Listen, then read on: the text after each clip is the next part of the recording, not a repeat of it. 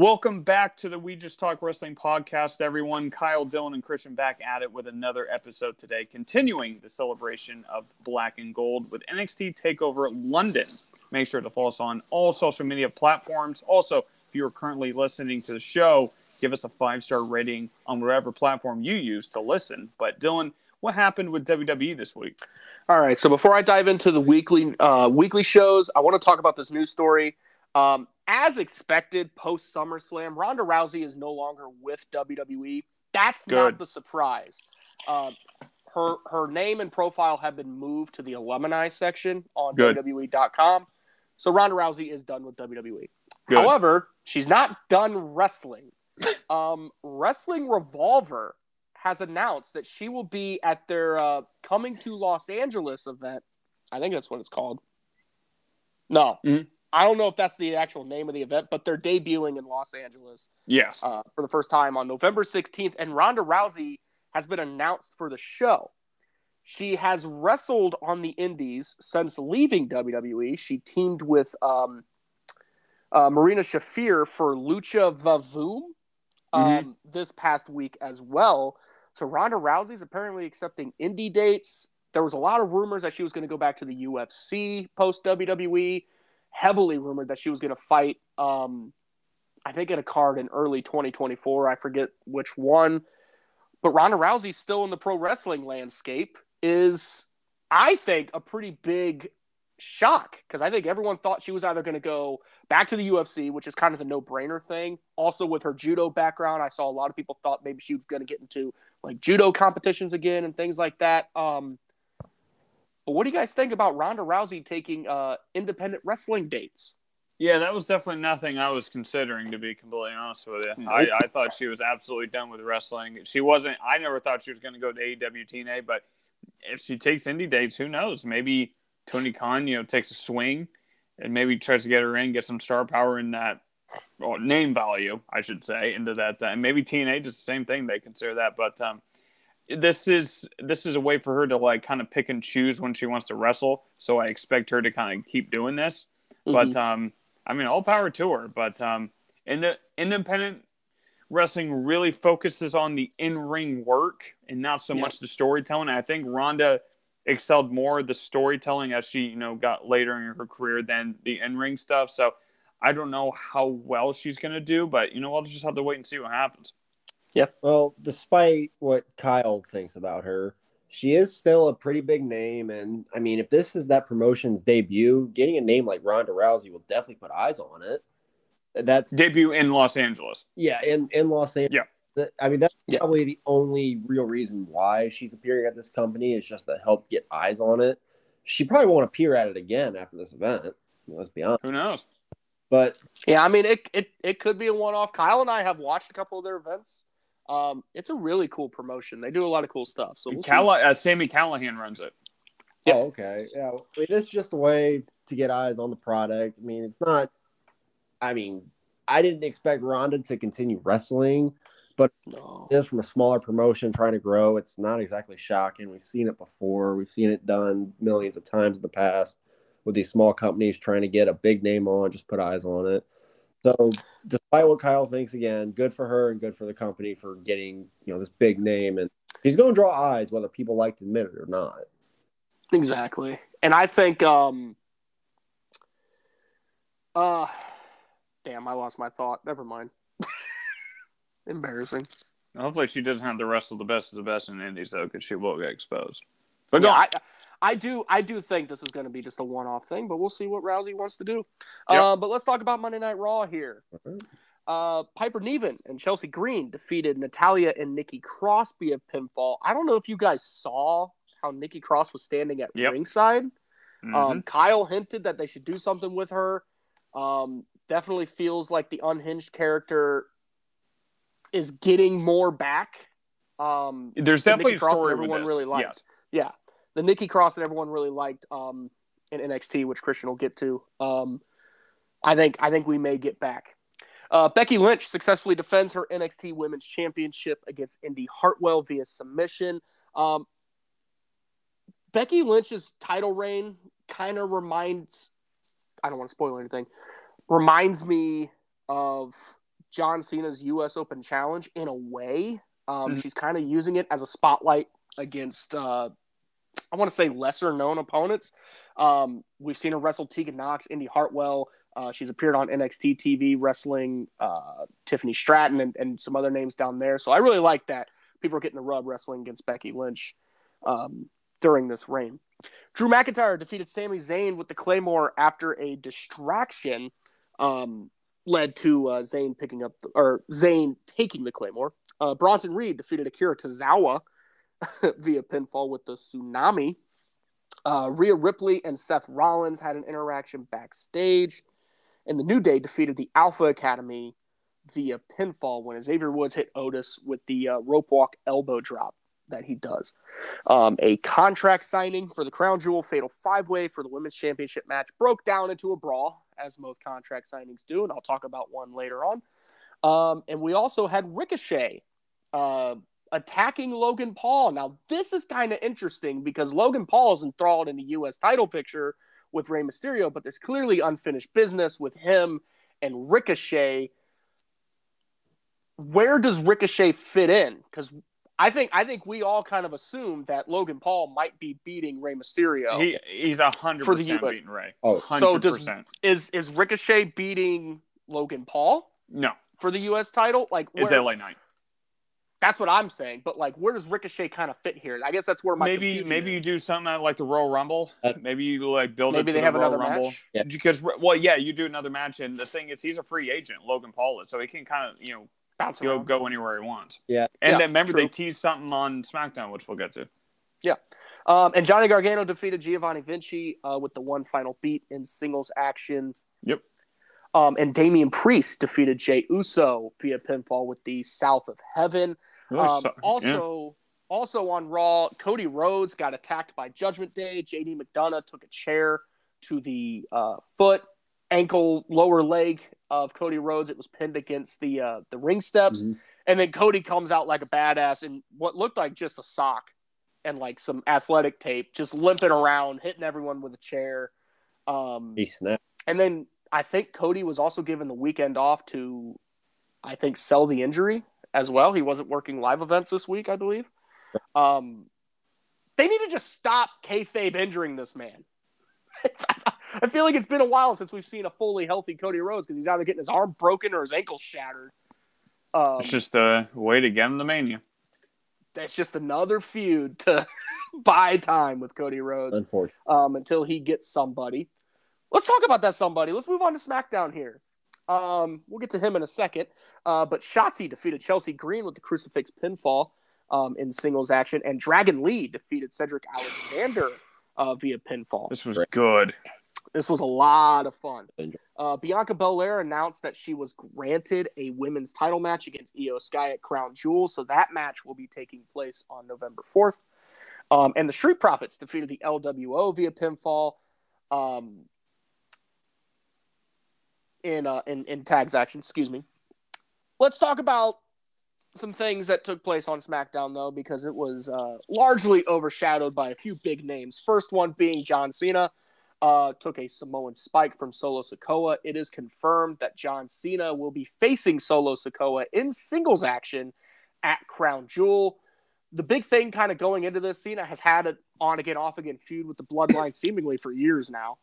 Um, but Cena's big thing is remember when I mentioned last week, he said in a promo that he hasn't won a singles match since what the like 2018 or something like Mm. that. yeah, it's been a- So Cena Cena's kind of has this whole self doubt in himself that he can't get it done anymore. The crowd's obviously behind him, giving him a big behemoth like Solo. Cena obviously doesn't need to beat Solo Sikoa, but also I don't think Solo losing to a guy like John Cena will hurt him either. So I'm really intrigued to see how that matchup unfolds at uh, Crown Jewel. But speaking of Crown Jewel, we had a contract signing, friends for the uh, WWE Championship match that is going to take place between Roman Reigns and LA Knight. Yeah. Yeah. Um, LA Knight is so over right now. There Most were over in the company, maybe. Maybe There him and Cody are neck and neck, but it's close. Yep. There were moments when I was watching SmackDown and then I went back and watched the clips again. I have this like sort of doubt in my mind that like, what if it's not Cody Rhodes to beat Roman Reigns? What It if is. Triple H says, "Fuck it, let's pull the Mm. trigger on No this way. guy"? Not happening. Not happening. I know it's not happening, but man, it's going to be fun to see this guy try. It's- Roman's trying to do his big extravagant entrance. LA Knight's music hits. He does not even look at him, just walks right by him to the ring, sits at the head of the table, which got under Roman's skin. Um, this was this was an awesome segment. The contract signing has kind of become redundant in wrestling. It's happened so much. This was a lot of fun. Um, LA Knight is so over with the crowd. I thought Roman sold the moment perfectly. You could kind of tell it's getting under his skin a little bit. And I love when Roman kind of in this character takes chance for other people personally because it brings out more aggression in him and you saw how he flipped the table and everything like that. Um, Which I really, really dug this. And then in the main event, LA Knight defeats Jimmy Uso via, uh, in singles action with the uh, with the BFT. Roman tries to get one up on him, goes for a spear, misses. LA Knight hits him with the BFT. So Roman is actually on the ground with LA Knight standing tall as we end SmackDown. Man, it's gonna be fun to see him try, but it's like a part of me just wishes. Who knows? LA Knight could win the Rumble, but what'd you guys think of WWE this week? Uh, Raw was not as good as previous weeks. It, it felt a little off at times. It felt a little bit more like Vince kind of has paws on it a little bit more. Um, it wasn't bad per se, but um, I, I think the second hour was kind of a drag. Uh, but the first and third hours kind of carry. And then SmackDown, I thought was a really solid show. Yeah.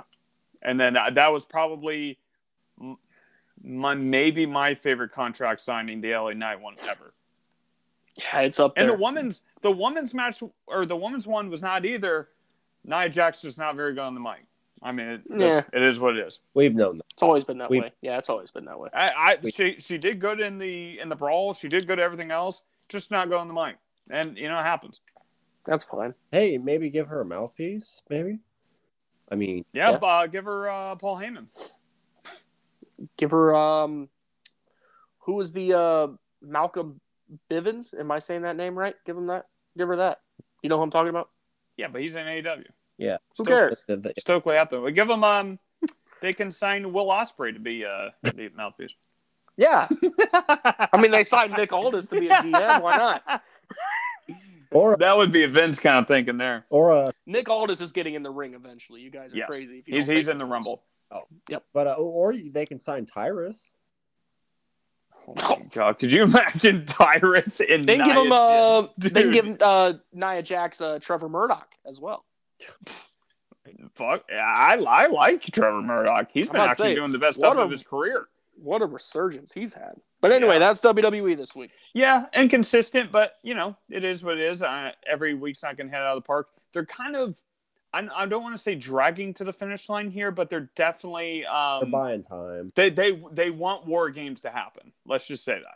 Just got to get through Crown Jewel. We just got to get through Crown Jewel, and we're about three weeks, and then we're going to hear about the Punk stuff. I actually don't think Punk is going to return at Survivor Series, but we'll get to. I think he's going to return at the Rumble, but we'll get to that. I mean, that. how little does he how does he fit in? I don't I, I just don't see it happening. Yeah. But Yeah, Christian, not at think? Survivor Series, but we'll we'll get there. But Christian, what uh, what happened in um AEW week? Well, can I speak on something really quick with the Punk thing?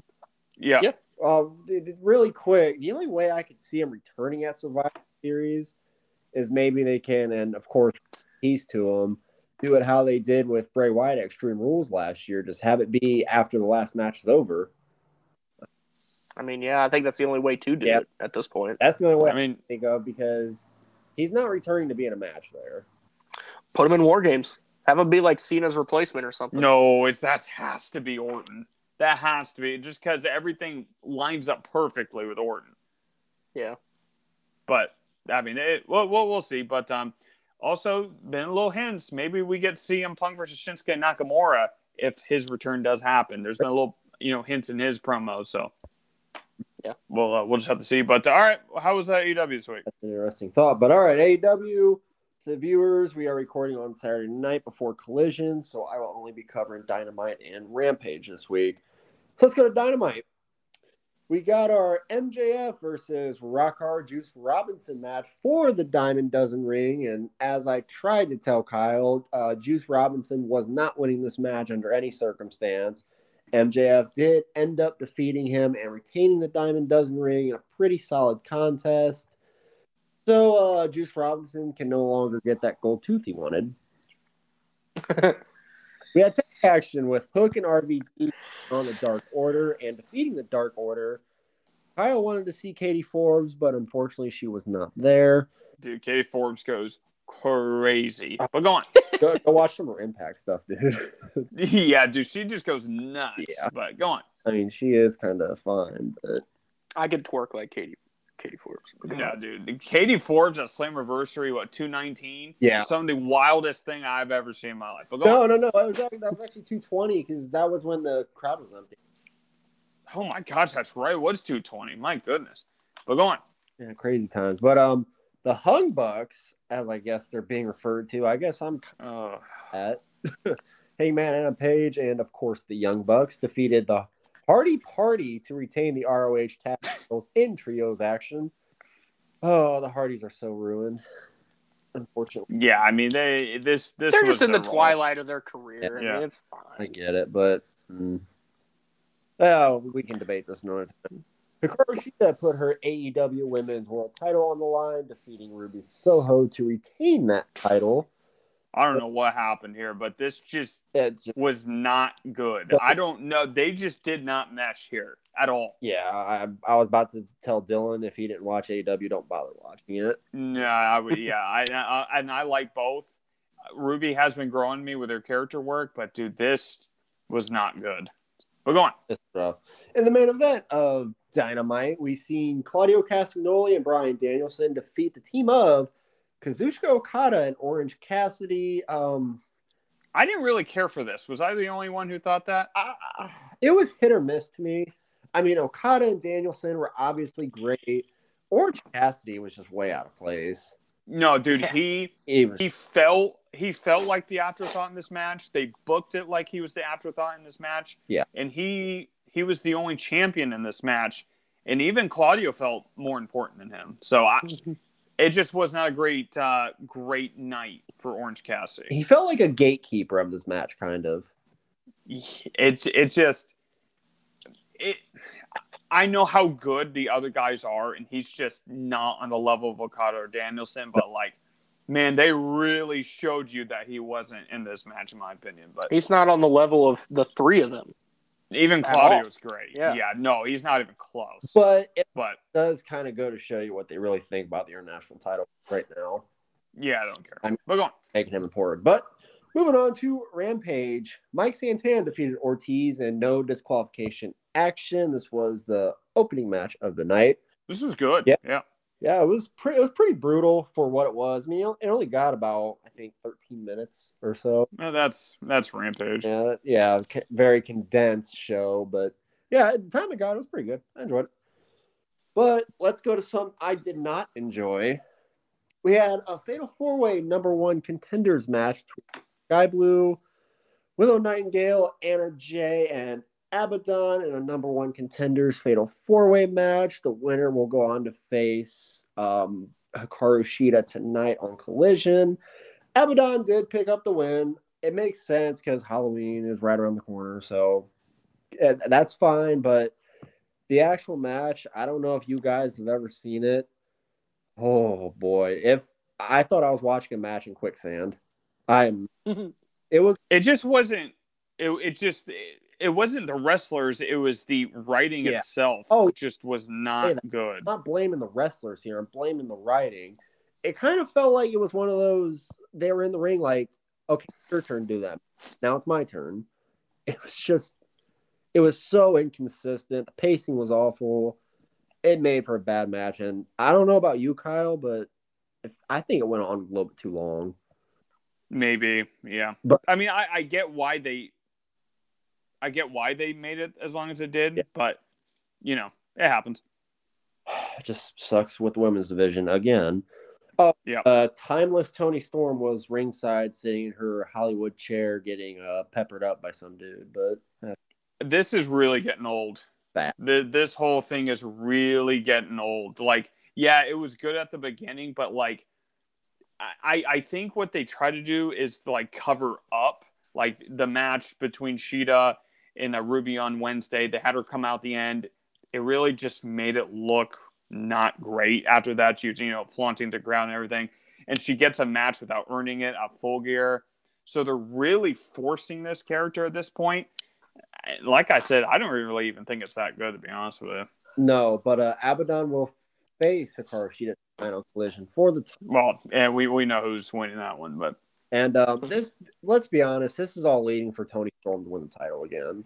Toni Storm's winning the title, and uh, she's gonna face Mercedes at the next big pay per view. I think so too. But uh, in the main event of Rampage, Nosuke Takeshita defeated Kyle Fletcher in singles action to cap off a very not so great AEW week, in my opinion, at least. Um, There was some, there was good in AEW.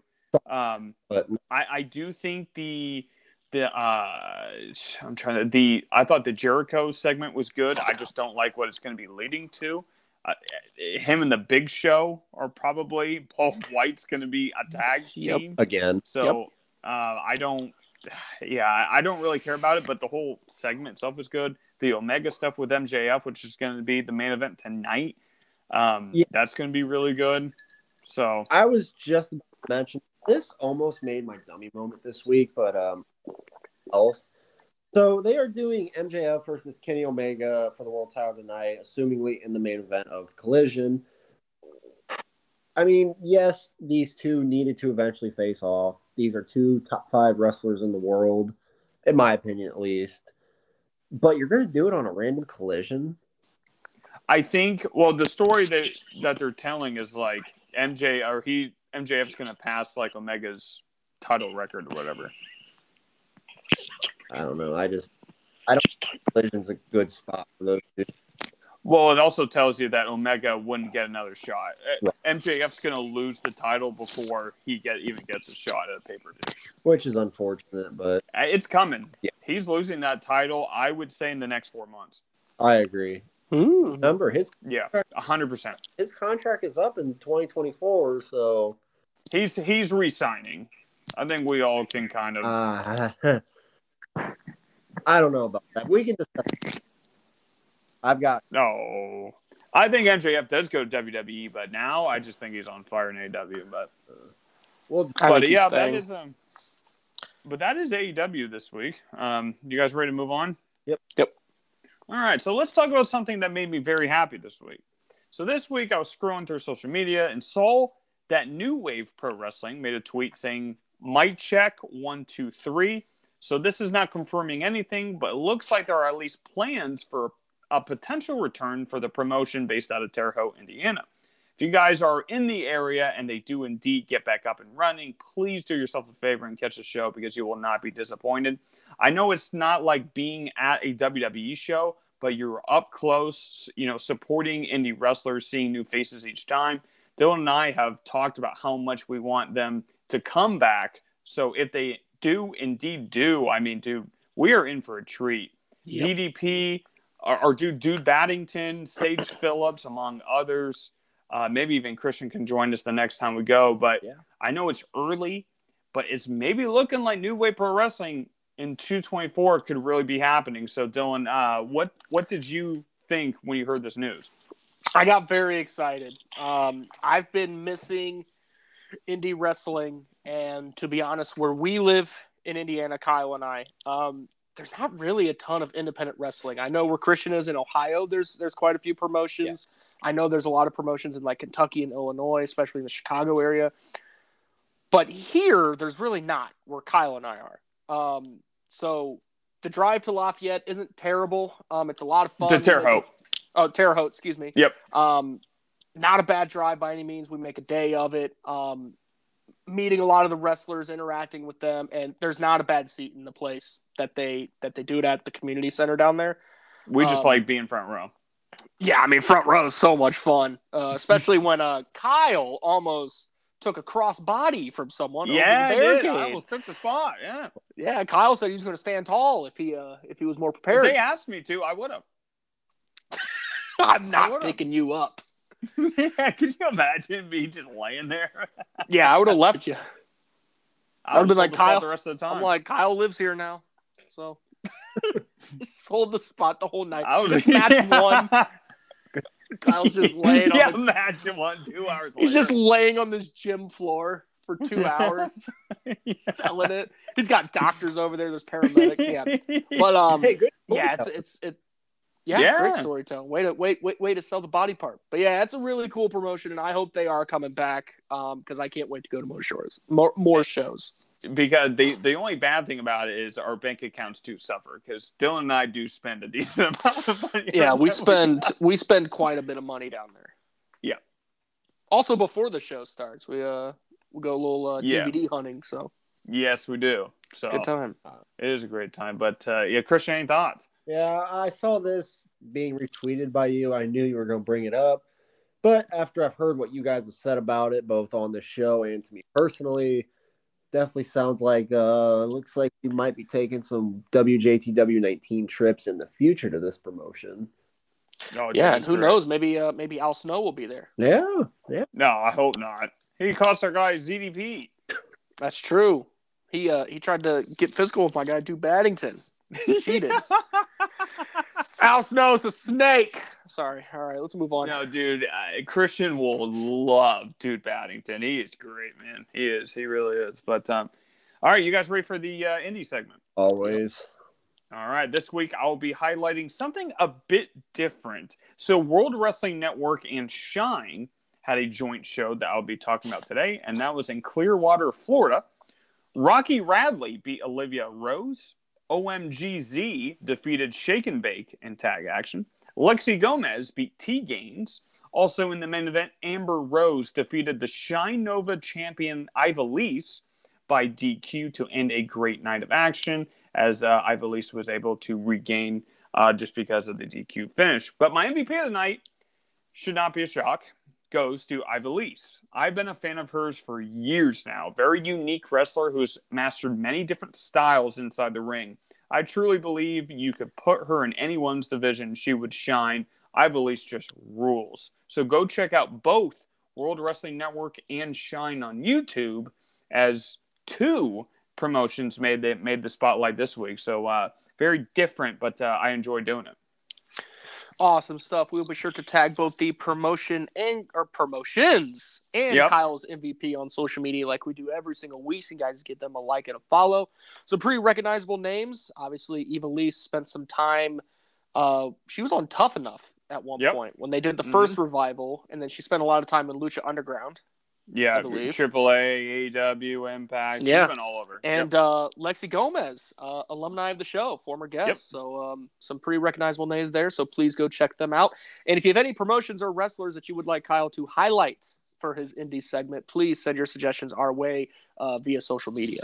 Yes, sir. All right. Um, superstar, superstar spotlight. I'm sorry, I was looking at the Wyoming score. Uh, Dylan, who do you have uh, for us this week? All right. So my superstar spotlight goes to someone who is currently on the NXT roster. Oh. Uh, she had a pretty big week this week. Uh, it is Lyra Valkyria. I may be pronouncing that wrong. Right. Uh, she recently beat Becky Lynch this week for the NXT Women's Championship. Uh, doing a little research on her, I found out she actually has a pretty cool background.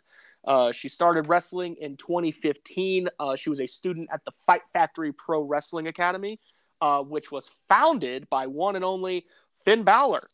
Uh, so she was trained by Balor um, and a little bit by Becky Lynch, to my knowledge. That was actually part of the video package that they ran on NXT, hyping this match up. Um, she spent some time on the Indies. She signed with WWE in 2020 and was assigned to their NXT UK brand up until um, I believe December of 2022 is when she officially made her um, NXT debut here in the States after uh, NXT UK shut down. Um, and she is now the NXT Women's Champion with a big win and somewhat surprising win over Becky Lynch. I don't think a lot of people suspected Lynch to drop the belt this soon. Um, also, Becky Lynch says she's done with NXT. She's going back to doing some other stuff. But big shout out to uh, Lyra here. She's 27 years old, so she has a ton of time ahead of her. Um, I went back and saw some of the stuff that she's done, and uh, really talented girl uh, from Ireland. Um, and uh, hope nothing but success for her in the future. So that's my spotlight this week. Yeah, I, I saw that Killer Kelly actually posted about her. I think those Mhm. two are pretty close. So, um, Yep. Yeah, very cool stuff there. But uh, Christian, who you got? All right, my superstar spotlight this week actually doesn't go to one star themselves, rather than a whole stable. This week, mine goes to NWA's Pretty Empowered. I sat and watched NWA this week for the very first time. Very en- enjoyable show, I must add. Go watch it. But this week was my first week experiencing the Pretty Empowered stable. They were in trios tag or trios tag, six woman tag. I'm stuck Mm-hmm. Stuck with AEW Yep. six woman tag team action. And Kyle for weeks has put over how they remind you of beautiful people. I see no argument there. And this is why they are my uh, superstar spotlight this week because I absolutely love the beautiful people. And this fa- faction mocks them to a T just without some of the obvious stuff, trying to fully mock them. But they are, but I absolutely love it because the beautiful people are my favorite all time wrestling stable. So I had to give them the shout out this week. And uh, yeah, pretty empowered. Go check them out. They are on NWA, who streams on Twitter every Tuesday at 6 p.m. Two weeks in a row uh, that I've mentioned somebody that's been people. So if you can't tell, I really like that stable. Yeah, we yeah, you and I both definitely like that. So you can go back and watch our la- or one of our last uh, brackets. You can check that out with the stables. But um, yeah, pretty empowered. I, I've talked about Kenzie Paige a lot on this show. Uh, Kylie Alexa is only 18 or 19 years old too, so she is definitely um, on the rise there. But everyone, all three pretty empowered are great. But uh, mine this week. So my superstar spotlight goes to WWE's Ivar. With the resurgence of Monday Night Raw as of late, I feel like he has been one of the unsung heroes. With his partner Erik went out, I think most of us thought that he was just going to be in catering until he came back, but he has been absolutely sensational. Wins against both members of the New Day. He and Kofi had a series of tremendous matches showing his athleticism, strong style, and ring psychology. Seriously, Ivar has been on fire. With Valhalla by his side, he could be seeking a singles push, maybe even an IC title match down the road with Walter. Uh, that would definitely be really good. But uh, Ivar gets the uh, superstar spotlight this week. But um, well, go ahead. Oh, I was gonna say that's a good pick. I've liked what he's done recently, doing the single stuff. Wouldn't be against a, a nice little singles run with him. Yeah, absolutely. Good. Um, You, you said an IC title match? yeah, Yeah, I mean he's not gonna win get it, but like, why not? How, Yeah, I could, I could see him going. Okay, how do we get there?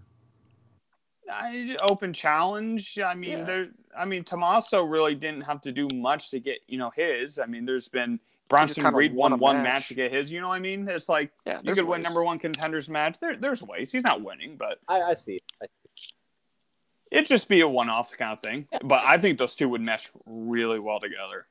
Oh yeah, Um, they're, you know, they're two big brawling brute style wrestlers, so be a lot of um. This is gonna sound completely wrong into the wrong context, but there's there's gonna be a lot of big meat slap in there. So yeah, Big Dylan meaty definitely man slapping the- meat. yeah, yeah. That's what that's Dylan's kind of style there. But um, Yes, sir. all right, you guys ready to move on? oh yeah. Yes, sir. All right, all right, everyone. It is now time for the celebration of Black and Gold, the best wrestling brand in the history of the industry. As we review every takeover, as I go back and watch every TV weekly episode to better explain the feuds. Now we are on episode eight with NXT Takeover London, talking, you know, or sorry, taking place on December 16th, 2015, in London, England. Let's get into how we got here. Asuka won several matches as her hot streak continues, beating the lights of Cameron and Billie Kay. We saw the Empress of Tomorrow get attacked by a new vicious side of Emma as Dana was there for the assist. Asuka laid out the challenge. Can Emma overcome her undeniable fear of Asuka, or will the Empress keep running through the women's division? As this story was amazing. Enzo and Cass uh, in their revival wrestled two matches and split in those matches, also attacking uh, revival attacking the baby faces. However, the revival won the big one, uh, the big number one contenders match, and beat the Vaudevillains to become the new NXT Tag Team Champions, and sent the former champions basically out of NXT. They did a couple things, but nothing too crazy. Uh, the New York natives came back getting revenge on the champs After almost getting their career shortened, could the challengers overcome the odds against the standard tag team in NXT? As I have loved the champs, you got more a serious side out of Enzo and Cass. Absolutely love this feud. Apollo Crews won a number one contenders battle royal match on October 14th, eliminating Baron Corbin to earn a shot at Balor's title. He and Balor, or he had Balor on the ropes, but Corbin attacked him during the match, crushing his dreams of becoming champion. The following week, Apollo got retribution, getting the upper hand, seeing more of an emotional side from Crews. Corbin ruined everything for Apollo. Can the newcomer get revenge, or will the lone wolf get back to his winning ways? Bayley retained her NXT Women's title against Alexa Bliss and then was challenged by Eva Marie. The Total Divas star tried everything to beat Bayley, even hiring the new Nia Jax as her bodyguard. Jax, uh, Nia Jax obliterated the likes of Evie, aka Dakota Kai, Carmella, and Deonna Purrazzo in weeks prior. Uh, Jax attacked Bayley after beating uh, Eva as the match was made official shortly after. Bayley demanded that she gets payback. Can Bayley use her experience, heart, and sheer will to overcome the dominant Nia Jax, who has looked unstoppable in a few months' time? After Finn Balor had a grueling title match on November 4th, Joe came out to defend Balor against Corbin, but shockingly attacked the champion, destroying Finn. The reason behind it Joe was playing second fiddle behind the champ, and he is the best NXT has to offer. We saw the contract signing that was conducted by Michael Cole as Joe continues to choke the life out of Balor, uh, making his or this feud pr- more personal than ever. After a series of brawls, who will be the face of NXT? Here are three matches you will want to watch from the weekly shows. American Alpha versus DIY on October 28th. And this would be a top five match, including everything I've seen, including all the takeovers. I think this is a top five match in NXT. Uh, American Wow. Alpha versus DIY on October 28th. Oh my goodness, this was great. Tyler Breeze came back to face Samoa Joe on the same day, and Tommaso Ciampa versus Samoa Joe on December 2nd. Quick notes Christian doesn't know this, but James Storm made his debut on October 21st, Hmm. but left only a few weeks later due to wanting to have a child with his wife, and then the schedule conflict um, really just made things difficult. So he was actually supposed to have a pretty big push, but um, things just didn't work out, unfortunately. Also, uh, Solomon Crowe, aka Sami Callihan, and NXT came to terms for his release.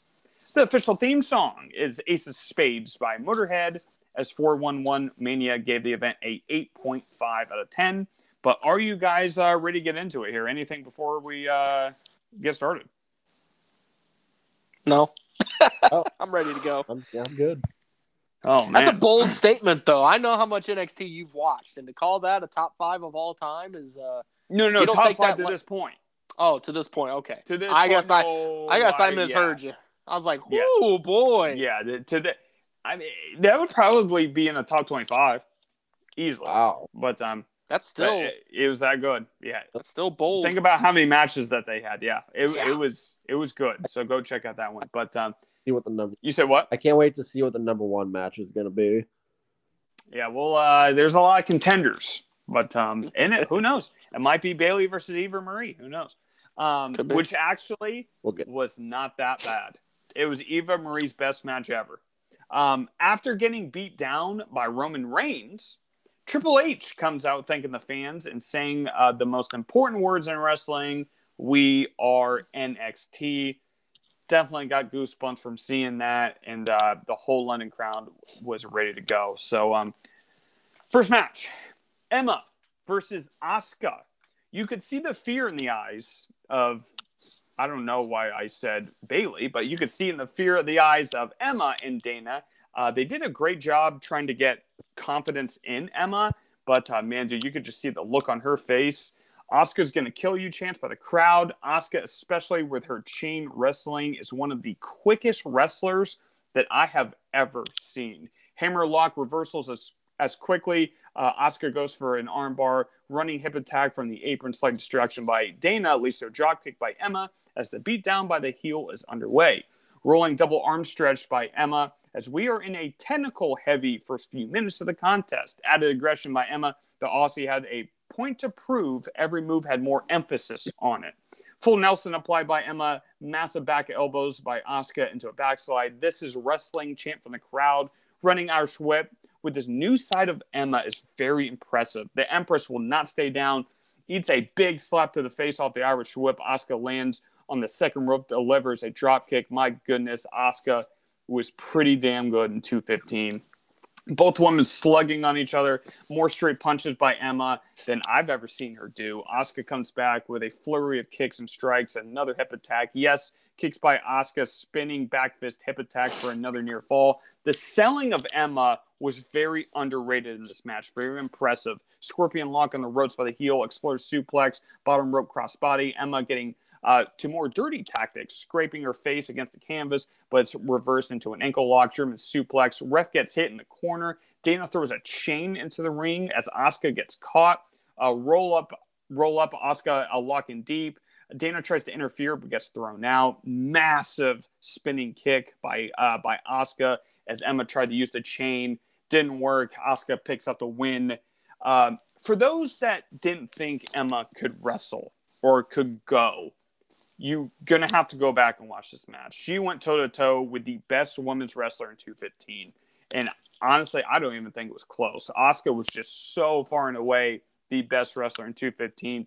This had it all: the technical, the brawling. Dana did everything she could to help Emma take the easy way out.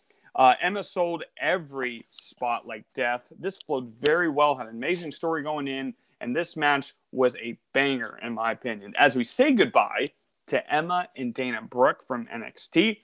This was all about Asuka, making her look dominant as Triple H made it clear where this where this women's division was going to go. Everything about this match delivered as Emma probably was the biggest test to Asuka, and maybe even a bigger test than Asuka thought. Um, this was a really good way to start the show. Um, hopefully, you guys feel the same as I did, but uh, we'll get started with Christian here. Yeah, you said it perfectly. This was a great way to start the show. And look, I know how good Asuka is back then, even in 20. So great. I have never personally been the biggest Emma fan in the world until I watched this match. This just showed that she could go and stand toe to toe with. I mean, if you're going toe to toe with Asuka in 215, you can go toe to toe with anybody, basically. Yeah. So, I mean, imagine if we can get this Emma now in 2023, whenever she does sign to another company, or if she, or maybe even come back. Yeah, yeah, yeah or even come back. But uh, for me, look, I had pretty decently high expectations for this match. Even those were, you know, blown out of the water with this match. I did not expect this match to be as good, and it went about 20 minutes. Yeah, I mean, mm-hmm. it wasn't a squash. Like I would assume a lot of people this was truly a back and forth battle.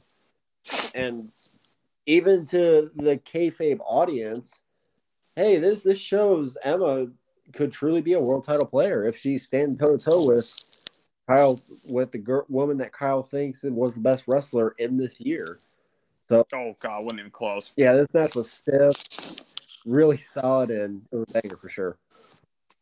All right, Dylan, what do you think? Yeah, it was it was more than just a oh look here's our new signee let's give them someone to wrestle to kind of expose them to the to the new audience that they're in front of. Like Christian said, this was very much back and forth. This wasn't a squash. This was this was a legitimate wrestling match. They went right at about 15, almost 20 minutes. Um, true back and forth. Um, Emma definitely held her own against arguably 2023 Asuka is a million bucks. Um, so she, of, of course, she was great in 2015, and I don't think that's that's a hot take saying she's probably the best women's wrestler in the world at 20, in in 2015. Um, so yeah, this was this was more than just a a squash. You know, we've seen this with Baron Corbin on takeovers, where oh look, we got this guy who we're trying to push. You know, it's it. This this had this was a legit match, and it felt like there were legit stakes, even though there was nothing on the line here um, that it was like a uh, positioning yourself higher on the card in in in that division. Um, a true test for Asuka, and, and obviously she showed how great she was. And Emma held her own like a million bucks too. So it was great stuff. one thing I do think uh, Dana was supposed to be that kind of annoying heel on the outside. I thought she was perfect at that. Mm-hmm. Um, I think everything that Dana did, like in 2015, early 2016 in NXT Black and Gold, was definitely the best that she did uh, in her career, which is unfortunate because if she just got a little bit of a push, I think there was something there. But um, Christian, we'll start with you. Uh, what'd you grade it at five? Because I'm actually pretty high here. I went 4.2 out of five. All right, don't go ahead. Yeah, I'm at 3.9 out of five. Uh, I'm at three. Uh, three. I'm at 4.1. So we uh, very good start to uh, NXT Takeover London.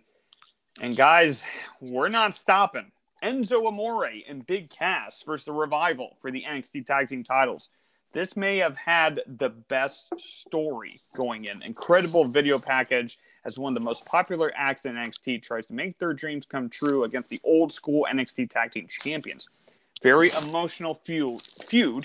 Can the challengers do it? Man, Enzo and Cass were over, weren't they? Mm-hmm. Uh, loved how serious this felt, high intensity. Enzo not backing down, locking in with Scott Dawson, hanging in there actually. Dawson running over Enzo quick tags, the champion uh, do what they do best, twisting Bulldog after the takedown from Enzo, which ruled. Big Cass was, you know, raining down those punches onto Wilder as Cash, uh, you know, gets punch in the ring post, which looked brutal. Enzo working on the body part, which was the left arm, and never thought I'd say Enzo would be attacking a body part, but you know, there he was. Tag champs take advantage of Cass after slight distraction. Revival were always underrated strikers. Love the isolated punches in the corner. Cass throws dash onto Dawson as he also tosses Enzo on the outside, colliding with the champions. Crossbody from Enzo barely makes a 10 count as the revival found their target in a relentless attack on the left shoulder. Jumping knee strike to the left arm. This was just an assault on the body part, snapping leg uh, drop by Dawson. Man, I could just watch a revival wrestle all day long. Talking, or sorry, taking every advantage possible. No flips, just fist. Uh, desperation uh, knee lift. Dash takes out Cass uh, Northbuster, but ref didn't see the tag. DDT to and then uh, tagged uh, Big Cass as he was absolutely on fire. Deep six to Dawson. Giant chop block by Dawson. Storytelling at a premium here. That is what Cass. Sorry, let me let me rephrase that so it makes a little bit more sense. So how Big Cass was taken away from TV was a big uh, like chop block to his knee, hurt his knee. So they did it again to re-aggravate it and put it into the storytelling. I just really like that there. Uh, inside out lariat to Enzo, Cass punching uh, his head to get more intensity. It's just, it was just really cool stuff. Uh, going for the same move that injured Cass, reversal big boot, frog splash by Enzo, and a 2.9 count. Uh, Dawson broke it up after the fans thought it was it. Dawson using Carmella as a shield takes out Cass, top rope shatter machine, and the revival retain the titles. Um, I said it last time that we reviewed an Enzo and Cass match. You guys can argue me on this one. This was the greatest Enzo and Cass, Cass match that you will ever see. Crowd was white hot for Enzo and Cass. They were hanging in there with the best team that NXT had to offer. The stories being told were great, total clash of styles, but the heels found a way to win and get the heat from the crowd. The ring psychology, Carmella was incredible here too. Loved her spot. Near falls, close breakups, so much emotion and passion being shown in this match. Never thought I would say this about an Enzo match, but man, I thought this was incredible. Uh, we also say goodbye to Enzo and Cass to NXT. Uh, Carmella did a couple things, but nothing too crazy after this, um, as she is basically done for NXT as well. But kudos to everyone involved. Beautifully written uh, these guys delivered. Dylan, we'll start with you on Enzo and Cass versus the Revival. Yeah, I don't like admitting that I enjoy an Enzo Amore match specifically, but this was really, really good. And yes. uh, I mean, when you're going against one of the best tag teams on the planet, and I I get maybe at this time no one realized how good that team really was. No, they had no um, idea. Yep.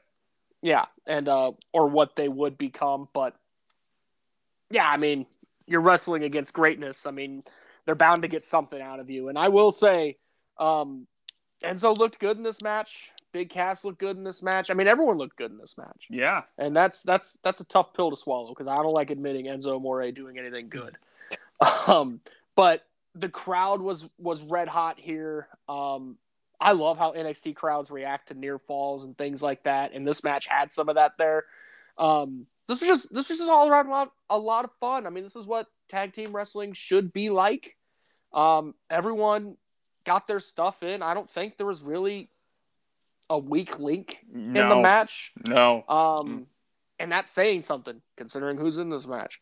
Um, I'll stop. I'll stop taking shots at him. But uh, overall, this was this was a really really good tag title match. Big fight feel all the way around, um, and everyone got their stuff in and looked great. So can't. This also, Dylan, would you agree?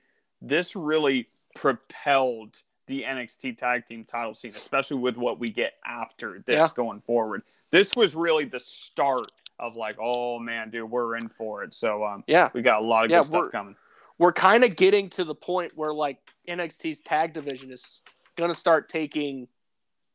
Don't want to get too ahead of ourselves, but they kind of take the driver's seat for a little bit, and this kind of Yes. starts that era.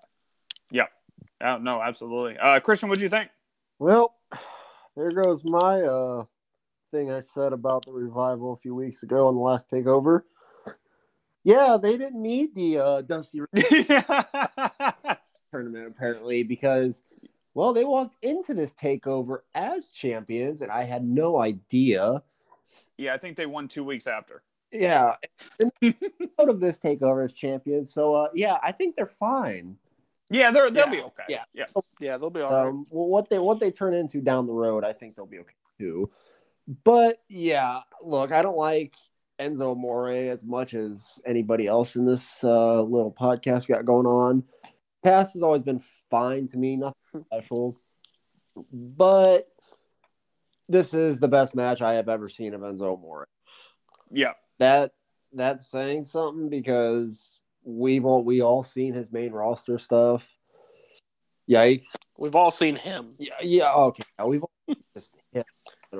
And He's just not a good wrestler. no, no, he is not. And uh, He's a great talker, though. yeah, oh, Oh yeah. fantastic! But and of course we know about some of the stuff he did, which we're not going to get. Ah, Yeah, we won't get Yeah. that. Yeah, I'm not gonna touch that. we'll that. avoid that. But this was definitely the best match. I mean, obviously when you're paired with the tag team that they were, you're definitely going to get something out of it. But even then, I don't think any of us were expecting this No. match. I mean that that that itself almost raises my grade just because we were expecting a little less, but it was even better. So I don't know if that's wrong to grade stuff like that, but that's how I'm doing it. So get over it. And uh, Dylan, you said the crowd was red hot. You're wrong. They were white hot. Dude, Oh. it was so loud in there. Oh, yeah. So loud. I think they got the loudest reaction of the night. It was up there Yeah. for sure. Yeah. I, I have to. So, uh, what was that? I said I have to agree with that. Yeah. Dude, and Enzo also cut maybe his one of his best promos ever like two weeks after this. So Enzo at this time, Was bare. he was he definitely did his best stuff.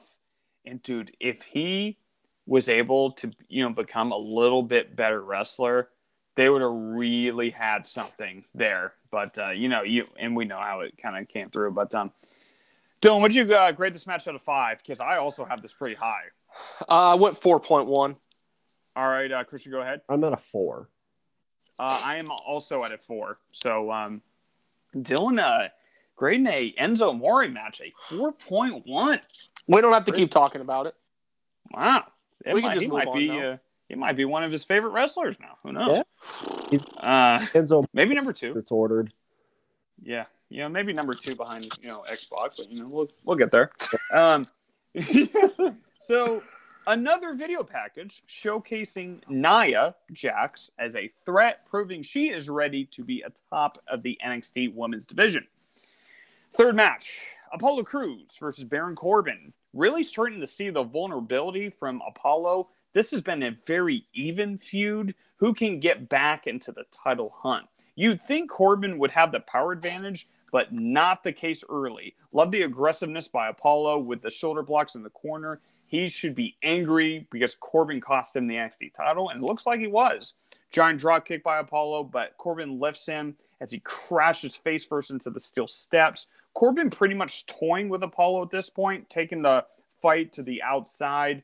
Um, also, the baby face, uh, you know, punching him in the face multiple times. Love the three lariats in the corner and into the drop kick as Corbin is just rolling. Excellent strategy by the Lone Wolf, slowing down the agile Crews, just punching him over and over and over again in the jaw. The crowd really taking it the Corbin backbreaker into the backstretch as Apollo just cannot overcome the sheer power of the lone wolf. Apollo comes back, really likes showing how personal this whole feud has become. Brawling on the outside, Apollo hits the moonsault from the apron. Momentum back to Corbin off the deep six. Reversal at the end of days into a standing moonsault. Giant forearm by Apollo goes for the new power bomb, but Corbin hits the end of days out of it for the three count and the win. Um, you guys might not agree with this, but I think Corbin winning was the right move.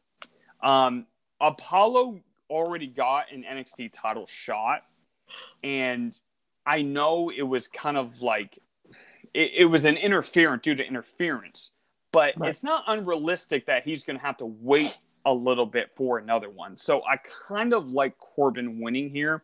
Triple H just likes having dominant big guys, and Corbin unleashed a lot of his moveset here, neutralizing the Speedy Apollo. The match itself was fine, nothing overly spectacular. I really like the amount of strikes we got because of the build-up leading to the match. I think it needed another gear, and we sort of saw that at the end, which was the best part of the match. I cannot confirm this. Um, I was kind of reading some stuff in 2015 going back. I think Apollo was dealing with an injury. So that might have been something that kind of altered some of the booking here. Writing was strong. This was obviously the cool down match on the card. There were some positives. There was also some negatives. Corbin getting another huge win as Apollo could afford a loss. This was not a bad match by any means. Um, I just didn't think it was much more than good. But uh, Christian, we'll uh, we'll let you start here. Yeah, no, I actually agree on who should have been the winner here. I do agree it should have been Baron Corbin, like you said. Apollo Crews already had his title shot, so a win wasn't must need here. At this takeover, no, absolutely need it. One of my bigger complaints about this match was I. I feel like this match could have benefited from being on the outside a little bit more. Yeah. Uh, I, I would like to see maybe a few barricade spots, maybe a head getting slammed on the announcer's table. I don't know. I just think they they did do the still step spot, which was cool. They did, but I just feel like they should have more time on the outside. Yeah. And it's like you said, this match really didn't hit another gear until very late. I feel like being on the outside a little bit more could have helped it hit that gear and could have amplified the intensity of this match. This match was fine. Don't get me yeah. wrong. And uh, Baron Corbin back in 2015 talk about a good trash talking heel during a match. He was pretty good at this. Nowadays, 2023, maybe not. And a lot of people, I feel like, when they watch this match, are going to talk about the slow pace Corbin works at. For him, it makes sense because, I mean, look at him. He's a giant, so he needs to. This match was enjoyable, but it didn't move the needle for me, if that makes sense. But it was pretty I don't want to say it was like greatly written, but I thought it was pretty spot on with what it needed to be. And I don't know. I mean, you guys can go back. there was something off with Apollo, so I definitely could see an injury here if if that was the case. But uh, Dylan, what'd you think? I'm gonna be honest. I I didn't really get anything out of this match. I don't think these two have great chemistry. Um, Baron Corbin never fully clicked with me as a wrestler. I did enjoy the Lone Wolf stuff, which I know is kind of what's going on here. Um, and Apollo really never clicked with me, other than his really cool move set. I mean, there's just not much there. There wasn't much for me to really sink my teeth into. No, the character. Yeah, when it when it came to this match in general, I think it was because maybe Dylan? At the moment. Oh, sorry. Dylan, I think we lost you for a second. I was getting a phone call. Um, oh, you're good. Uh, but yeah, I just don't think they have amazing chemistry. That's that's kind of it. It was just kind of meh for me. Uh, what'd you grade out of five? Two and a half. All right, uh, Christian, go ahead. I went a three. Cause I also went a three. There Yep. was some enjoyable stuff in this match. I just think it hitting a second gear affected it quite a bit. Yeah, I agree. Um, so we see a vignette as Sami Zayn returns to NXT next week. Also, Asuka and Nia Jax have a stare down backstage. So um, I don't know. Maybe uh, something will go in the future there. We'll just have to see. Go ahead. You already know what happens. You're like three takeovers ahead. No, no, I'm not that far, but we'll we'll get there. But uh, Nia Jax challenges Bayley for the NXT Women's title. Bayley has multiple women aiming for her title, kind of the scenario that MJF does now. Can the ultimate underdog overcome the dominant newcomer? And is Nia Jax ready for the ultimate stage like Takeover? You could tell in the introductions, you could tell by her mannerisms. Nia was definitely nervous. Like she was definitely like looking around the crowd and was like, "Wow, like this is this is it. Like I, I'm really here." But I liked how her eyes never went away from the title. That a Bayley chant is still great to this day. Uh, Bayley's quickness was on full display early in the contest, multiple back elbows, but Nia tosses Bayley across the ring. Now the emotion is pouring from Jax. Facial expressions is something she has really been good at as she hits an inverted pile driver off her knee. That was really strong. Dragon Sleeper reversed by Jax. Bayley takes Nia to a uh, knee basement drop kick, uh, flying back elbow as Nia will not go down. Quick submissions by Bayley, which is super smart. Love the armbar. Nia goes flying off the top rope um, as she went for something, and um, Bayley counted for a near fall. Uh, Bayley is legit launched out of the ring after that. Samoan drop by Nia, followed by two more leg drop as Bayley somehow kicks out. Commentary says the lack of experience has hurt Nia in the contest as the aggression from Nia continues. Nia did a leg drop on her arm, followed by three of the back of the neck as the hugger kicked out. Bayley has a chokehold on Nia in the middle of the ring, inverted spine buster to get out of it. Loved how Nia was swinging her arms around off the sleeper, you know, trying to get out of it, trying to get to the ropes. Um, another spine buster. Lack of experience kicks in again as Nia immediately gets caught with that sleeper. The visual of Bayley locking in that that dragon sleeper as Nia's neck is just snapping from a seated position was awesome. Bayley not letting go. Nia's body is literally folding like a lawn chair. She's forced to tap out, which is really shocking, as Bailey is still your champion. The start of the match was a little sloppy, expected because Nia was, dude, she was green as grass here in 215. but as the match went on, I thought she got a little bit more confidence, started getting into her comfort zone, and settled in. Her offense was limited, but everything she did looked nasty. Bayley was a resilient babyface, kicked out of everything, used her takeover experience to bait Nia into that dragon sleeper. This was not a technical masterpiece. Uh, to me, it checked off every box, made Nia look like a legit threat, and pretty much took her neck bending out of position to make her give up. Bayley looks like a very strong champion. The result of the match makes sense, and you guys are really going to like it with what follows this. So keep this in mind. Why are they making Bayley so strong? Keep that at the back of your uh, mind there, but pretty solid for what it was. Um, at the beginning, I was like, oh, God, here we go. But uh, I thought they settled in, and I thought it was much more enjoyable than I thought it was going to be. But uh, don't go ahead. Yeah, I mean, this it, it's kind of been a trend already. I talked about it with the tag title match. Another wrestler that I'm not a fan of, um, and what they do in the ring that that I genuinely enjoyed the match. I thought Yeah. Nia really held her own. Obviously, the match I believe was carried predominantly by Bayley, but she I'm had to. Gonna, Yeah. yeah, but I'm not gonna dig Nia too much. I mean, for someone as green as she is at this time, um, she really held her own against a a true star, in my opinion. Someone who could really go in the ring like Bayley. So, um, and this is just kind of that like. I don't mean this in a bad way, but this happens a lot, especially with babyface champions. Give them someone who can easily overpower them to see if they can like conquer the odds. It's kind of it's kind of overdone by by now. Um, Mhm. But I mean, in this moment, it was still enjoyable, and and and like I said, I thought Nia really held her own here as well. Definitely felt like a formidable foe. Yeah, this was definitely one of Nia Jax's best matches I thought that I've ever seen. But um, yep, Christian, go ahead. Uh, where do I go with this one? That's the real question. Look, I guess it was still early Nia. I, I this was this was brand this wasn't early Nia. This was brand new Nia. Like yeah. she had not been doing this for long at all.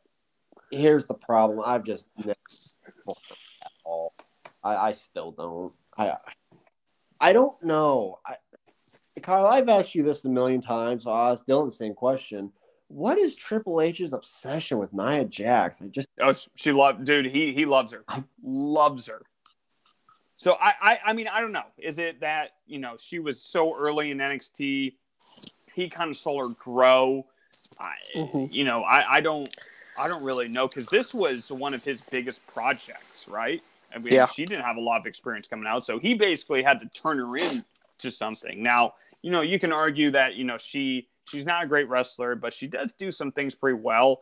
Um, maybe outside of her, you know, move set. But I thought she actually did pretty well here. But um, yeah, Triple H, you know, he has his, you know, he has his uh, black and gold people. Well, I mean, also just goes to show he won't give up on somebody, which is nice. He'll he'll keep on trying. I mean, we've seen it with even Kyle's gonna hate me, but even with Omos, he's tried. He well, was it him or was it Vince McMahon that time? Who knows? Well, I mean, I don't necessarily think Vince would have booked him against Seth Rollins, but that's that's a different conversation today.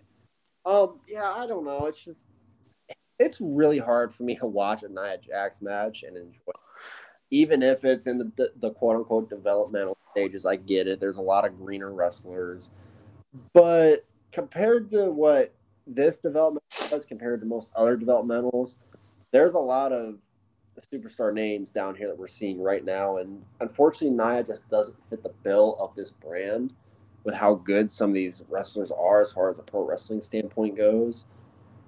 But you they were trying to bill her as the next dominant force, and I get it. And I and yes, maybe overdone a little bit, but I do like how they keep on booking Bayley as the one who just won't quit no matter what. Mm-hmm. Because throughout this match, I felt like Nia dominated, but Bayley just kept on coming and coming and coming.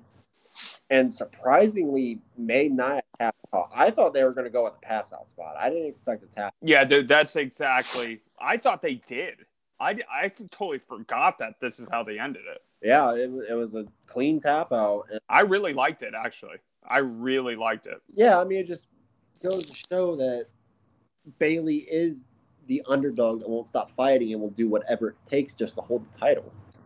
Yeah, absolutely. Um, would you give it out of five? This was one of the most, uh, or this was the. I think this was the hardest one to grade at the whole mm-hmm. I, I, still enjoyed it. So I went three point two.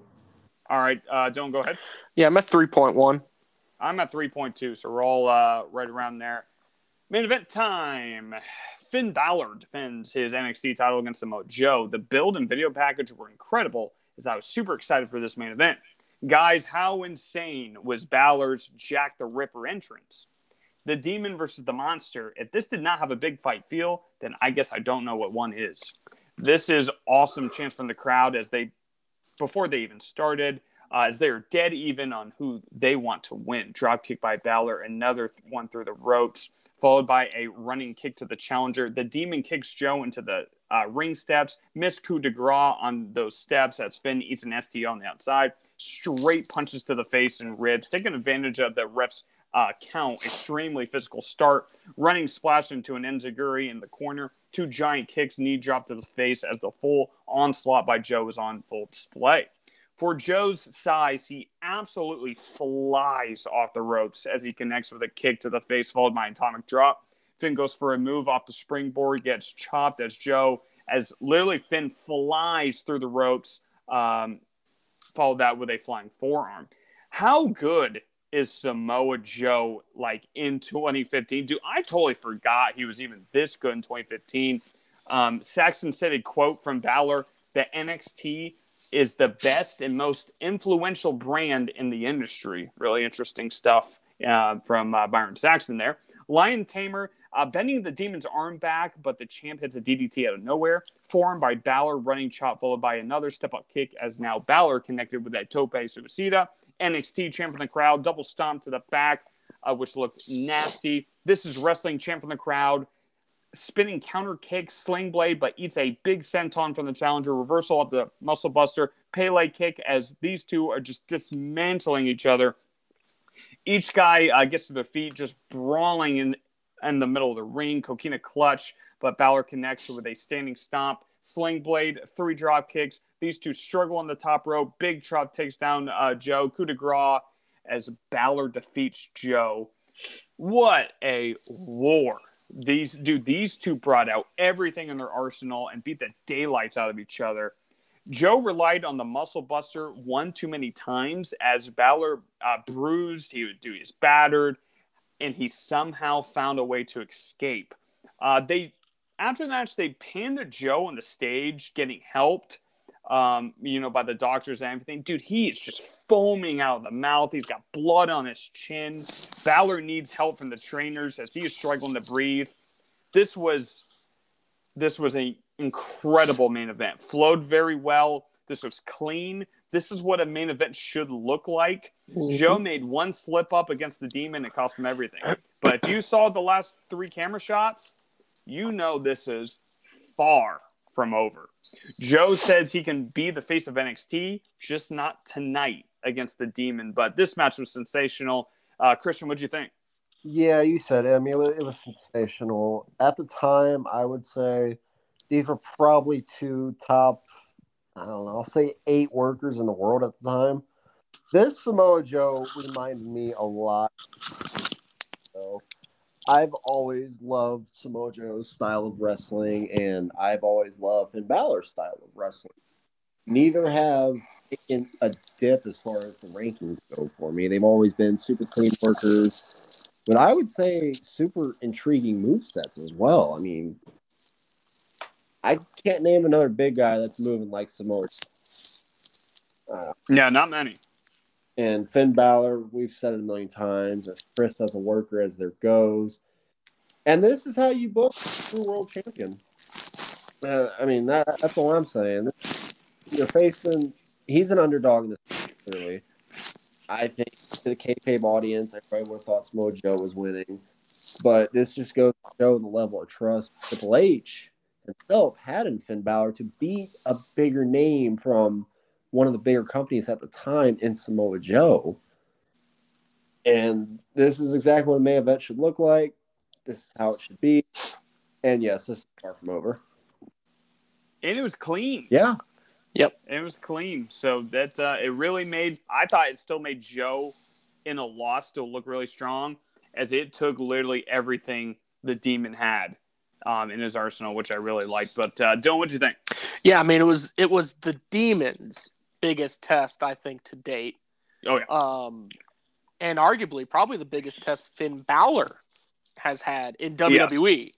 Yeah. Um, Side room. You knew on like you knew on paper this was going to be a good match. Their styles, I think, mesh very well. Joe has always wrestled with physicality, obviously very submission based, but he's also very, very good at the strikes. Balor, spending time in Japan, has adapted that uh, Japanese strong style of sorts uh, with a lot of stiff kicks and stiff strikes of his own, plus how quick he is. Um, I always thought they worked well together. Um, I always enjoyed Balor and Joe whenever they did go at it. Um, and as it's teased, I mean, there's there's more to come. And um, this was this was a lot of fun. Again, another one that's big fight feel uh, lived up to the hype of being the main event of a show. Uh, the first takeover taking place outside the United States, you need a big match to end the card, and I think they they hit a home run here for sure. Yeah, this was one of my favorite main events in the in the series so far. I think it was actually one of the best ones too. Uh, Dylan, we'll start with you. Would you give it a grade? I'm at four four. All right, Christian, go ahead. I'm at a four six. I'm also at a four six. We're right around there, uh, the same grade as uh, we end NXT Takeover London. Um, going in, you look at the card. and you, you see some of these names and you're like, man, dude, I, I don't know, but I, I thought this delivered. But um, Dylan, we'll start with you. Final thoughts. Match of the night. Grade out of ten. I mean, final thought. I mean, it's it's it's a takeover card. They they often don't disappoint you, and this one didn't disappoint. Uh, the only downside I would say would be the Corbin uh, and Crews match, but even that I still gave it two point five, so it's just about average. Um, good card, top to bottom. I thought it was well paced. I thought it was well booked. I thought it was well thought out as well with how they put the matches uh, where they were on the card. Um, I genuinely enjoyed it. Match of the night definitely goes to the main event. I think that's kind of a no brainer, and I'd like to think that we all share that same sentiment. However, I do want to give an honorable mention to the tag team title match. That was a lot of fun, and I still can't believe I'm praising an Enzo Amore match. Um, but it's it's definitely worth worth the uh, the rewatch if, if No, the listeners 100%. haven't Yep. haven't watched that match. Like I said, you can kind of see there's a bit of a changing of the guard, um, and we're getting into an era that I know Kyle's very very excited for, where it is like the NXT tag division is is kind of driving the ship for a little bit, and um, they started to get a ton of praise with the matches they were putting on at takeovers, and this kind of started that. It kind of kicked off that era. Um, so really really exciting stuff to come. Uh, grade out of ten, I'm gonna go eight point two out of ten. All right, uh, Christian, go ahead. Yeah, you guys, I, I believe both of you guys have said this a few takeovers ago that those takeovers were really the changing. I don't know. This one felt like the changing for me because no squash matches. Every match felt important. There was no Mm-hmm. new wrestler they were trying to just get over in in a match in two minutes. These were full on matches, and this this truly feels like the card that's getting them out of the developmental stages. Yep. I don't know. That that's just my personal opinion. Top to bottom, really good card. I mean, my, my lowest grade of the night was a three. So if your lowest match of the night is a three, you're doing something right. You know, the main event delivered and the, the opening match delivered. The two most important night delivered. So you're off to a good start there, and then everything in the middle was above average to great. So really not a lot of problems with this card. Uh, my match it also goes to the main event, but um, shout out to Emma and Asuka as well. Honorable mention there. And my grade out of ten, I'm gonna go an eight point five out of ten. Yeah, this was a night full of risks by Triple H and the team. Two women's matches on a five match card was not common in 2015, especially in WWE. Putting Nia Jax in such a big spot months after her debut, Enzo and Cass wrestling for the tag team titles, putting Corbin and Apollo together, who have basically opposites in the ring. Some new faces. Every match was a fresh takeover match, which I enjoyed. I do think we wanted to show more, or I guess some different talent, which I enjoyed. Um, we still got a lot of great action, furthering the his his point of NXT being the best brand to date. Not everything hit a home run, but this sets up Takeover Dallas, which, in my opinion, is uh, one of the very best takeovers. Christian, you are in for it once we get to Takeover Dallas. All right. So, um, match of the night, dude. I I actually it was a it was a three way race for me with the tag team titles, Emma, Asuka, and then Balor and Joe. I do have to give it to Balor and Joe, but um, I I gave this one an eight point four, so we're all right around the same grade. Um, we just have a lot more coming, and um, we're almost there. But before we end Takeover, we actually have some breaking news. So NXT Black and Gold, like we said, is going through some major changes and signing talent basically rapidly at this point. Right after this event, um, going into Takeover Dallas, we actually had a signing.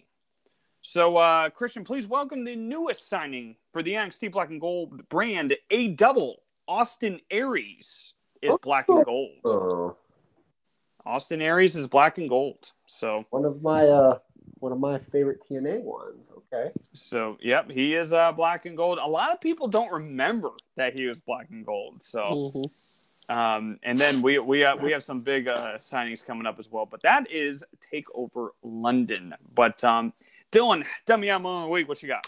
All right, my dummy out moment of the week goes to MLW.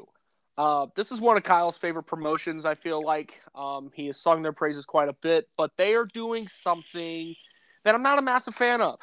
Earlier this week, Alexander Hammerstone uh, requested his release from MLW. He's currently under contract until 2025, I believe, is when his contract is set to expire. Mhm. And uh, they are refusing to let him go. That's not why they're getting the dummy moment this week. Obviously, you don't want to lose a big name talent, but there's clearly something going on behind the scenes. It's hard for me to wrap my head around the fact that he's frustrated with how he's booked. I mean, the guy was champion for like what, two years? Yeah. Yeah. um, and just recently ro- lost the title not too terribly long ago. Um, he's been a focal point of the company for seemingly quite some time, at least to my knowledge. Um, so there's definitely got to be something going on behind the scenes that we just don't have all the details with yet. Uh, Fightful is saying that the relationship between Hammerstone and MLW has frayed, and some um, have come out I'm trying to find where it says it specifically. Um, report notes from Fightful from MLW's perspective, they feel that Alexander Hammerstone's motivation has decreased when he was asked to lose the title. I don't fully believe that story. And I also am not a massive fan of some anonymous source from the company or the promotion coming out and being like, "Oh, well, if he's frustrated, it's on him." You know what I mean? He's just he's just butthurt that we put the title on someone else. I don't think that's the case, and I also don't think that's how they should do business. They should try and do everything they can to retain him in any way while sticking to their core values. And I'm not saying let's just put the title back on him and make him happy, because maybe that's not what he's motivated by. You know what I mean? Maybe there's there's got to be something deeper here. And MLW has lost a lot of big talents. Obviously, just bigger promotions signing them we were talking on this show not too long ago about some talent that they should sign to try and put them back on the map and make them a formidable promotion in pro wrestling. They're not going to do that if they lose a guy like Alex Hammerstone. And based on this report, it could be their fault. So, what do you guys think? Yeah, I think Hammerstone is definitely one of the most underrated wrestlers in this decade. I, I think when you look at his um, body of work, he's wrestled a lot of different great wrestlers, and he delivers. He is a big guy. He's athletic. He has a strong style. Um, there's really nothing he can't do really in the ring. Um, I I really like Alexander Hammerstone. Here's the problem though, like when you when you have such a long title reign and you lose it, getting back into a clear direction is hard. Like it, it's hard for any promotion. It's going to be hard when Roman loses it for him. Like what what happens next? So Yeah. we're gonna have to see. Like, is it on MLW side? Is it Hammerstone wanting to leave? Uh, you know, we we don't we don't really know. But if he does get onto the um, free agent scene, maybe look for a TNA to uh, really Yeah. try and pursue him. I obviously um, AEW is going to be looking for him. I think his best fit might be WWE, but um, we're we're just going to have to see where that goes. But uh, yeah, uh, Hammerstone. I I don't want to say it, but he really has done everything in MLW. But uh, Christian, Yeah. what do you think? Yeah, I know. Stone has always been the backbone of MLW. Like Dylan mentioned, about a two and a half year world title reign. And he kind of lost it. It did, it felt like a little bit MLW's quality dropped. I don't know if that's just me from a personal standpoint or if you guys feel the same, but it hasn't had the same feel recently. Because I've been watching it quite a bit, and the episodes have been fine, but I don't know. They did feel a lot better. But if you're MLW, you got to be opening up your checkbook as big as you can if you really want to retain him. Because right now he does frustrated. And you know, to play devil's advocate, yeah, maybe he is a little bit upset that he had to drop the title. But I, I don't. I- I mean, I don't know Hammerstone that well on a personal level. Obviously, I don't think he would be a type of guy though that would say, "Well, they made me drop title, so I'm leaving." Yeah. Here's the thing. Before we move on, uh, my final thought here, Kyle. Maybe you can fill in the gaps here, but I have personally never read a negative story about Alexander Hammerstone. No. People people talk in wrestling. Like if he was hard to deal with or hard to work with, I feel like we would have heard about it. You know, obviously we know all the shit that's gone down with CM Punk and backstage brawls and ankle biting and all that shit.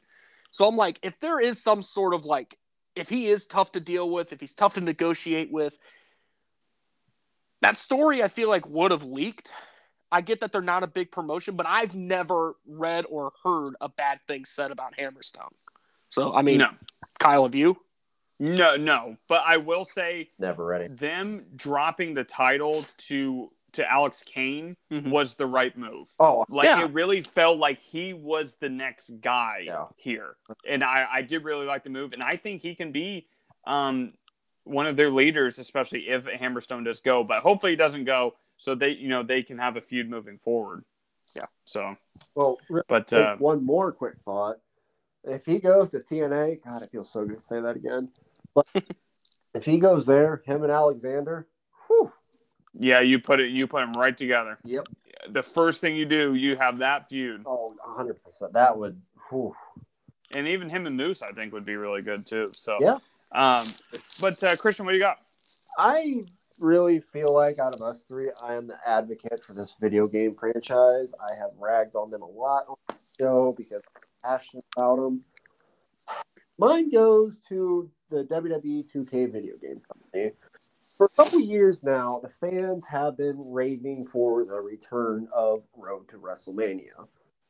And I get it, they don't want to overuse features.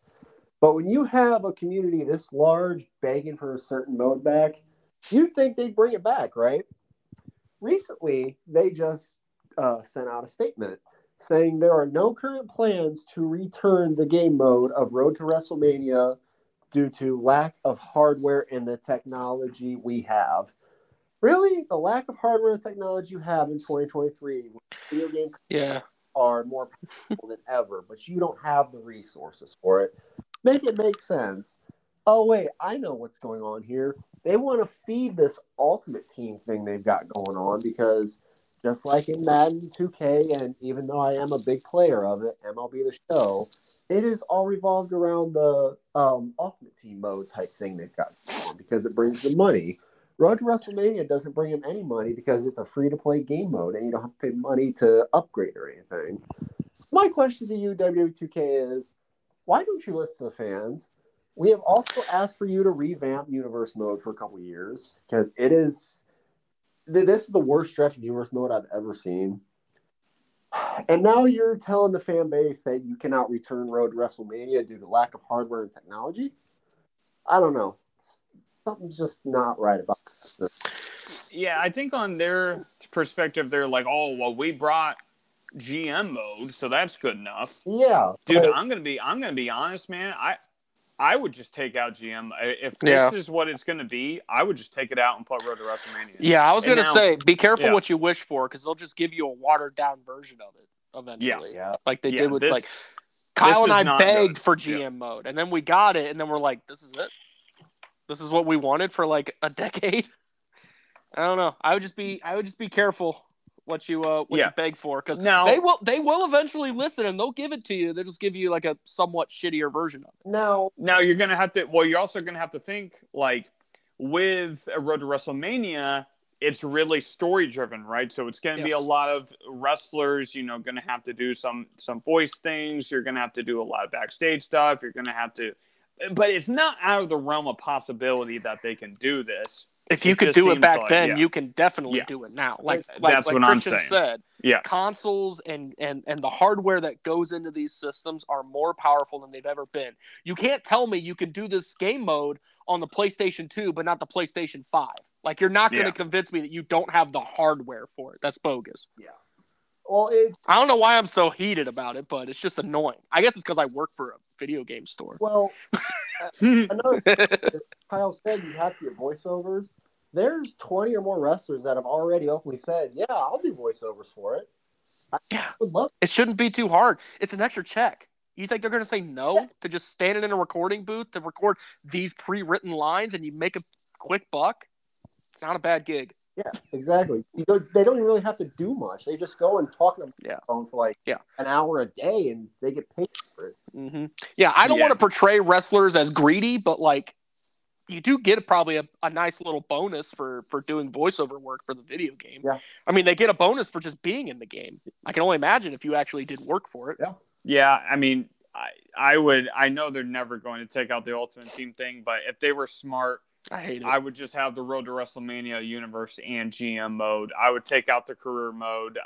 It's just not great. Um, Mhm. But that I, I would definitely ride with those three. Obviously, there are no plans of doing that, but um, yeah, that's that's 2K for you. But Rating for me. um, so let's get into mine real quick before we wrap up. So Vince always gets half of mine, but the other half goes to Vince McMahon. So recently, Freddie Prinze Jr., a former WWE writer, went to his podcast and made some very interesting remarks. One time, when WWE went to London, which is uh, like you just guys saw at Takeover, what kind of crowds that they have? He said that multiple times the crowd would cheer for the heel and whoever they wanted.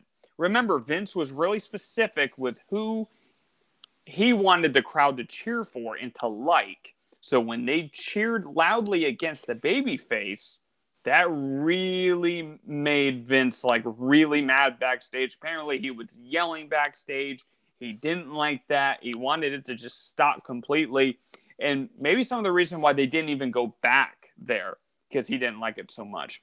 So Vince not liking the way the crowd was cheering takes the dummy uh, moment this week. But uh, don't you think? he hates how his own fan base thinks. Yep. I'm not spending time on Vince McMahon. I've said enough over the two two and a half years we've done this sense. show now. Yeah. I don't I don't get I mean a part of me can kind of go like, yeah, you're trying to present this person as like the good guy and the crowd's just like, fuck that guy. I get that to be like, well, that's not what I intended for, but also like you can't get mad for people just You got to roll with it. Yeah, for people voicing who they like, you know, it's it's it's not bad. Not a Yeah. bad thing. People people tend to click with the heels a little more because quite frankly the heels are cooler. You know? It's it's Sometimes. it's it's it's the same reason why like people like comic book villains. The same reason why why people like movie monsters and like and you know the the horror characters that come with that genre. Like I think people just kind of dig rooting for the bad guy from time to time. That's not a bad thing, and you can't hate your fan base for it. All right, Christian, what do you think? Well, I mean, it's just one Vince being Vince, but I mean, a guy that instantly pops in my head about this, and it makes me glad that Vince isn't fully in creative. Um, what about LA Knight? Remember, Yep. brought back as a heel, got himself super over. So Triple H was like, "Fuck it." Just ran with it. Yeah, I was like, whatever. Yeah. we'll, we'll do that. We'll make him a face, and he's about to now. He's about to lose every ounce of momentum he he has. Oh no, he's not. No, he's not. He'll he's fine. going to be in war games. He's going to be good. He's going to be in war games. That's- He's probably he's he's he's one of the three front runners, in my opinion, to win the Rumble He- easily. He's not winning the Rumble. War game, I I wouldn't count him out. Winning a War Games match doesn't help balance out losing a one-on-one world title match. It does if you beat the Judgment Day and Bloodline, which is probably what he's about to do. Yeah, that's And those are the two faces of And what if he picks up the winning fall? Well, yeah, what if he pins Roman? that doesn't matter. It's still a team. Or He pins uh, Finn or Damian. hey, You know, someone. I mean, Judgment Day. You know, Judgment Day and Bloodline. They both basically run WWE at this point. So I think losing against Roman at Saudi is not a bad thing, just in my opinion. But Well, but uh, Dylan, what? Well, go ahead. what after War Games? What does he do? Uh, He's gonna win the up to Logan Rumble. Paul. No, he's not winning the Rumble. He's, he's not. He is. He is beating Logan Paul for the U.S. title. He's I'm winning the. Rumble and he's beating Rollins for the world title. No, Walter. you would rather have that than Walter? Well, He's, he's more over right now. I say let Walter hold this IC title for another year. Why not? So you would. So Phil, you Phil, would do. Phil Dragunov is up. So you. So you would do Gable and Walter or Dragunov and Walter, and have L. Dude, I'm gonna be honest. That's not At good Mania. for Seth Rollins. Because I, I, you, you, you can't deny it. LA Knight's more over than Seth Rollins. Yeah, Seth he- Rollins is one of their big guys right now. So Yes. I don't know how that works, but I don't know. We'll see. I think I think we're set up for a very interesting road to WrestleMania post Survivor. Yeah, Series. dude, I, I dude, I don't, I don't know. I don't. It's my think he favorite time of the year, shot. baby. I don't think he has any shot winning the Rumble, Hey, but we'll see. hey, crazier things have happened. Well, remember Tye Dillinger was uh, at one point number fourth best odds to win. He wasn't even in it. So you know, What? crazy things happen. But oh, oh yeah, you're- You're the only one who reads wrestling betting odds. Oh, so quick story. I was at Squeeze Play when Dylan was working one time, and I just happened to look at betting odds, and I see Tye Dillinger is number four.